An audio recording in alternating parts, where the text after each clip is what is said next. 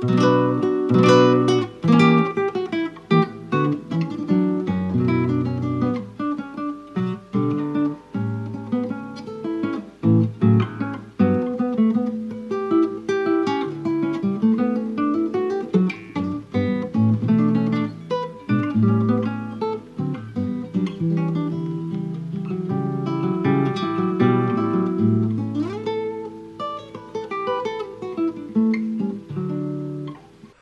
大家好，欢迎大家来到今天的杰克直播。哎，大家还喜欢我这个开场音乐吗？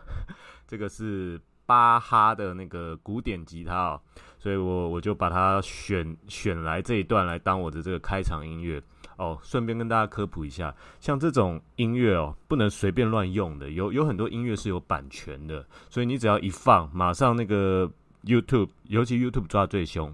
你只要一放哦，他马上就抓你，然后就把你节目锁住。所以我刚刚放的这个，因为是巴哈的嘛，那它它就已经是百年流通的这种音乐，所以大家都可以用。所以这这种东西是没有版权的，我就可以拿来就是比较自由的使用。那像你们如果也要在做一些什么自媒体啊，或或一些创作的话，你们在使用这个音乐的方面要特别特别小心。这种有版权的，就就音乐就就真的要注意。避开这一块啊，那我今天为什么要讲这个题目呢？因为其实我到昨天晚上我都没有想到我今天要讲什么题目。然后因为昨天我跟我一群朋友了，也是一群好朋友，然后去聚会，那就真的喝很多。我昨天喝好多，喝好多，然后。我喝到吐，然后今天起来，那整个大宿醉，头很痛很痛。那我就想，哎，让我想到我今天要讲什么题目了。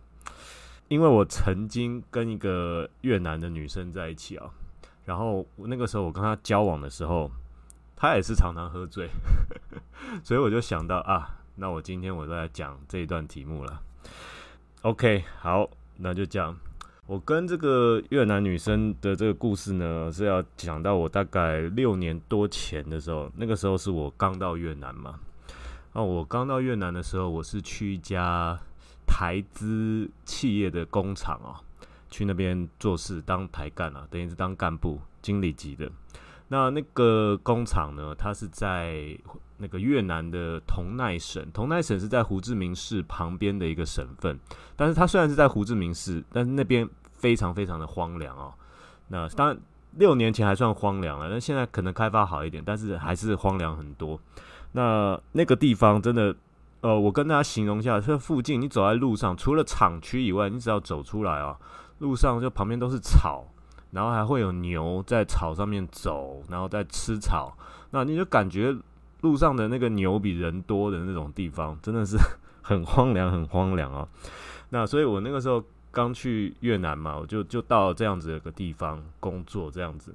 那那个时候其实生活也是很无聊啊，那个这么偏僻的地方 都是都是牛啊。那当时的那些工厂里面的干部啊，有有有台干嘛，有路干嘛。那其实他们然后下班以后的消遣，很多人都是呃去去按摩啊，不然就是很多人打牌啊，干嘛的。那因为我我我也不是很喜欢这些，那我也不打牌，所以我那时候真的很无聊。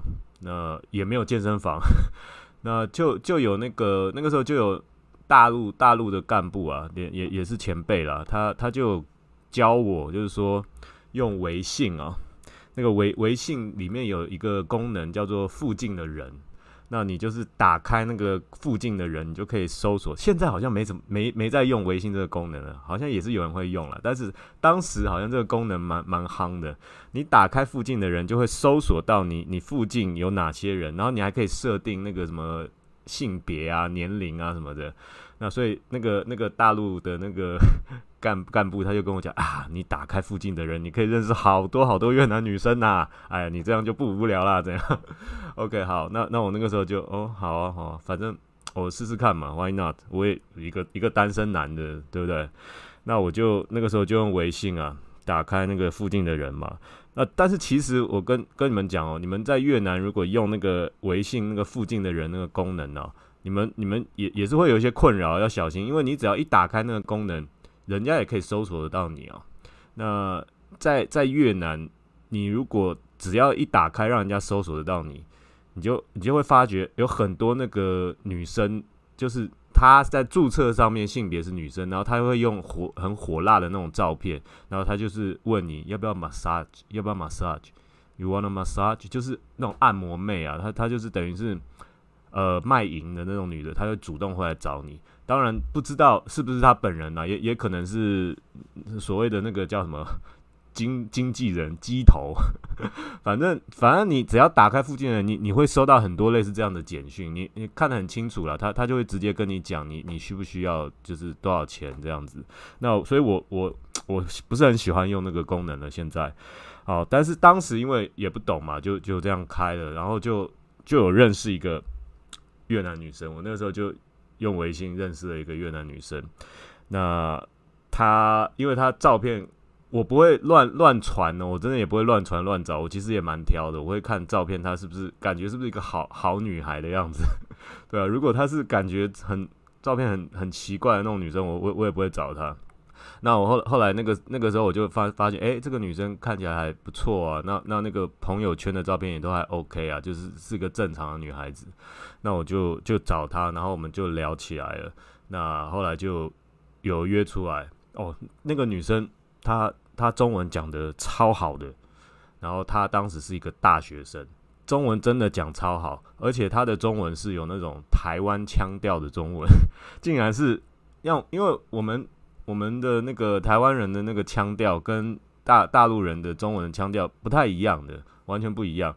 那像越南人能够讲到有中文，而且讲到有台湾人的腔调，真的是很厉害。所以我那个时候就哇，觉得好亲切哦。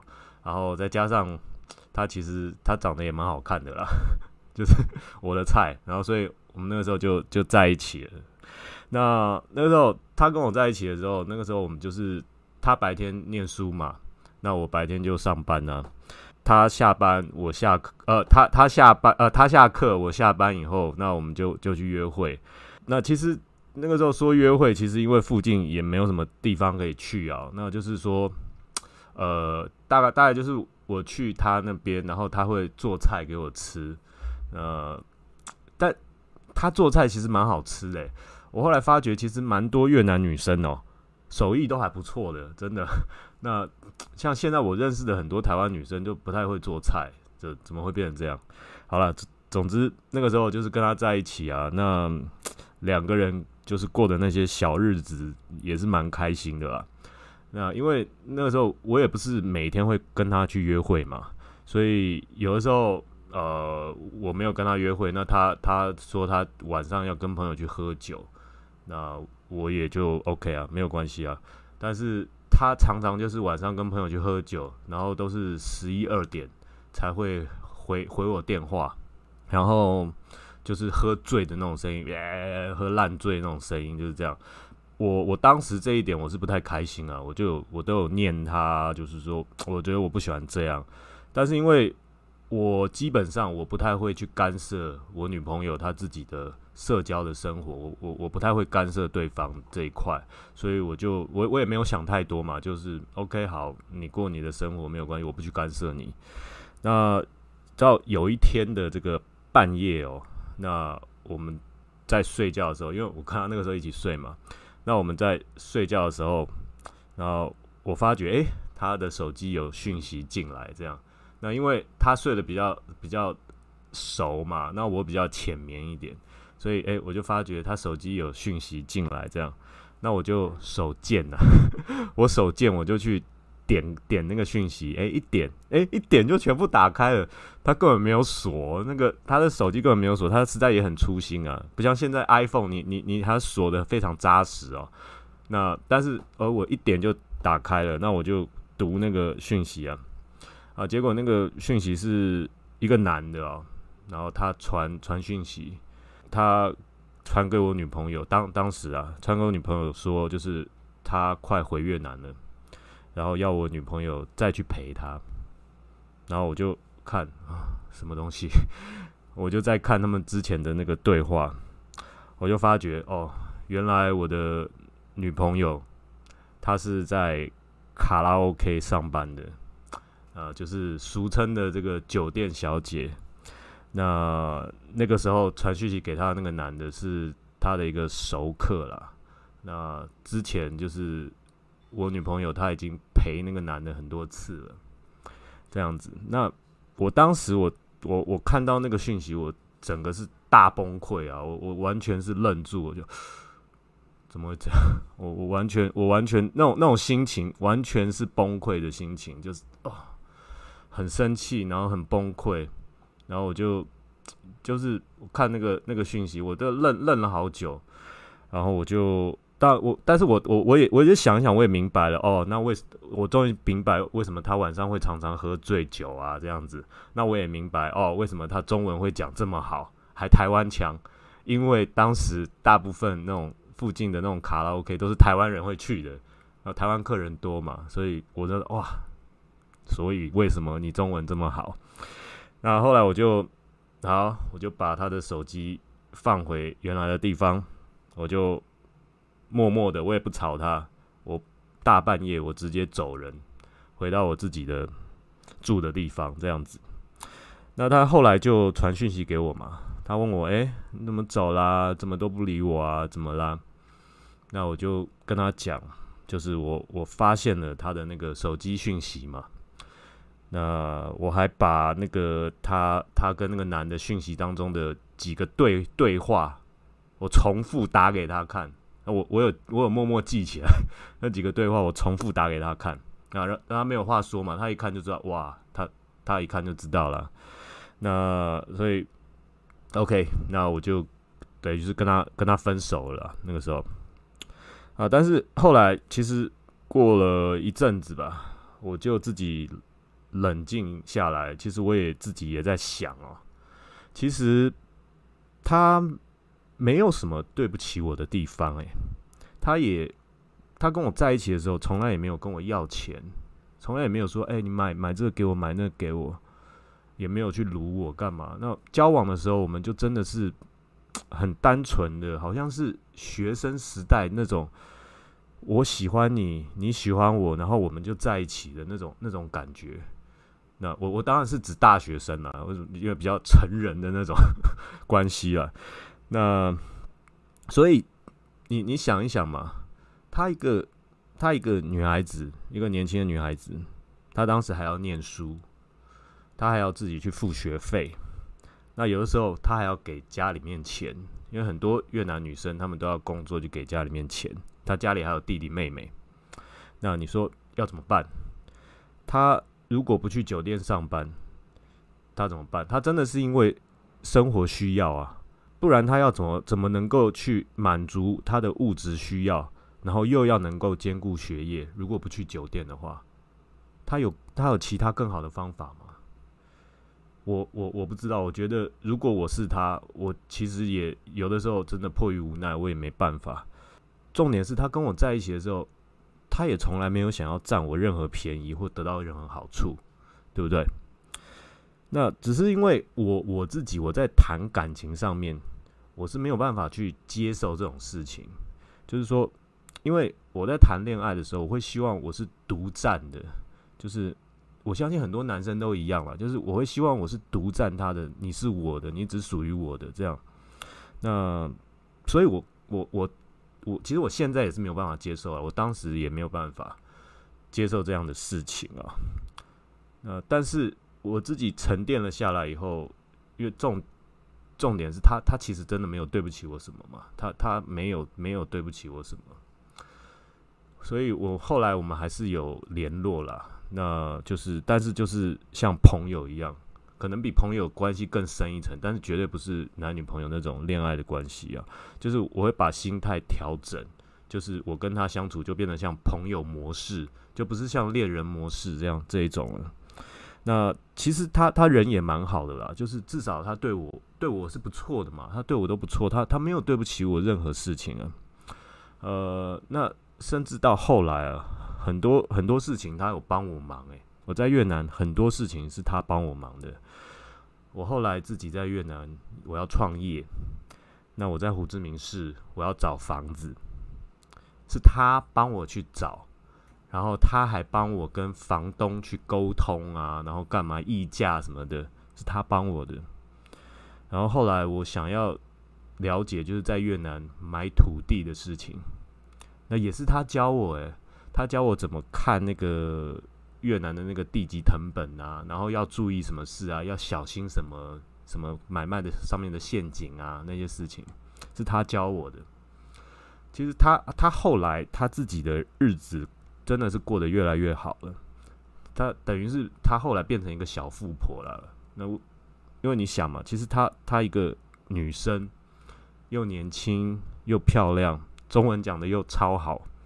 那他在酒店上班，认识的人又很多。那所以有很多很多的男生。都想要供养他，那可以说是很多男人在排队要给他钱花了这样子。那当然他自己也很聪明嘛，他拿到这些钱，他也不是去乱花，也不是去挥霍，也不是去买包包、买名牌，他是把钱拿去买地、投资房地产。所以他年纪轻轻就很懂房地产，很懂。买地啊，卖地这些美嘎这些东西，就变得我反而还要去请教他这一块。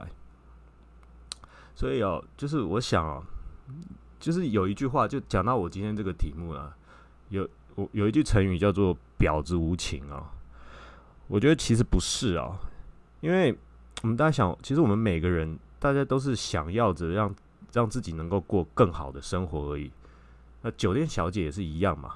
那酒店那只是她的工作啊，她一定是需要钱，她才去做那份工作。那她也是为了生活啊。那我们当中，我们当中，大家，我们谁不是为了生活在努力呢？对不对？那我我像我现在就觉得啊，如果说两个人在一起，就是要能够要让彼此能够变得更好。那如果是今天两个人在一起，觉得说，哎，你你先你在消耗我。或者是我在消耗你，那我觉得这这种感这种关系，那干脆不要在一起，就就最好了。回回想到，如果当时我发觉他在那个酒店上班那个时候，如果说我硬要他辞职，那我我当然是没有办法接受啊。但是如如果说我像其他我我相信有很多其他男的，他可能咽不下这种这口气嘛，就要他辞职干嘛的？那我当时如果是就要他辞职。那那 OK，那他怎么办？那我给他我我给他钱吗？我供养他吗？他他的生活怎么办？那可以啊，那我给他钱。但是问题是我给他钱，我能够给他钱给他到 让他去买地，然后投资房地产变成小富婆吗？不可能，那就变成在消耗我啊，对不对？那就变得在在那个时刻，其实我跟他是没有办法一起走下去的。我们两个人的。当时的那个生命交集，我们再继续走下去是不会让彼此变得更好的，只是在硬撑而已。所以当时就是让没有关系嘛，那我就过我的生活，我努力过的生活，你就努力去过你自己的生活。我也不去评断你的这个职业的贵贱，反正你也不偷不抢。那事实上证明了他，他也努力的让自己变得更好，他也没有变成一个很，他也没有没有。变变得是一个坏人或怎么样？他就是好好的过自己的生活，然后赚赚钱，然后养家，然后让家里面过得更好，让自己也过得更好，对不对？所以我觉得真的不是说婊子无情哦，我觉得是人生比较无情啊。那其实大家都只是努力的在过日子而已啊。你我他，我们大家都是，谁不是呢？所以真的不要说婊子无情了，人生才无情。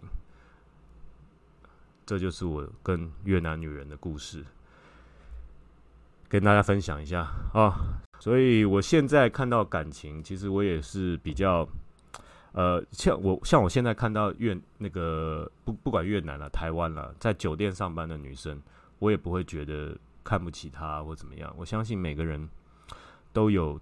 都有他自己的苦衷跟自己的故事啊，要去做这个事。那端看你你在你在做这个工作做这个职业，那你你你对你自己人生你想要完成的那个事情，你有没有你有没有一个目标？你会不会努力的去实践它？那所以我觉得，呃，跟这个女生的这个这一段，其实也让我让我有成长，让我也学到一些东西啊。那其实她她也她也她不是个坏坏女人呢。我我如果是说你要在感情上去。评断她，你要跟她去谈恋爱，然后你要跟她去要求一段忠贞的这个关系，那其实是没有办法的。但是你如果只是跟他是个朋友，那他是很很好的朋友啊。那他有他有他的那个苦衷嘛？但是他后来没有在酒店上班了以后，他也有有了老公啊，他也他他也等于是嫁给了一个越南人，呃，嫁给了一个台湾人嘛。那他也过了自己的生活，对不对？所以我觉得，你其实，在每个时间点，你你如果是在他在酒店上班的那个时间点，你遇到他，那你当然会觉得，哦，她是一个感情不忠的女人呐，是怎么样啊？但是那是她她那一段人生，她她必须要去必须要去忍受的这一段。如果是说她家里很有钱，那她也不会想要去做这种事嘛，对不对？但是她是在努力的，在她自己人生的道路上。让她过得越来越好，所以我真的觉得，呃，这职业真的也不分贵贱了，人品有分高低了，但是职业真的不分贵贱，好不好？那这就是今天跟大家分享的故事啦。那也希望大家呃听到我这个故事，也能够给你们有一些 有一些自己的启发哦。你看我讲这个故事也讲了 二十几分钟，还不错。这个故事又短，然后又发人省思。我会把这个故事放到 Podcast 上面。OK，好，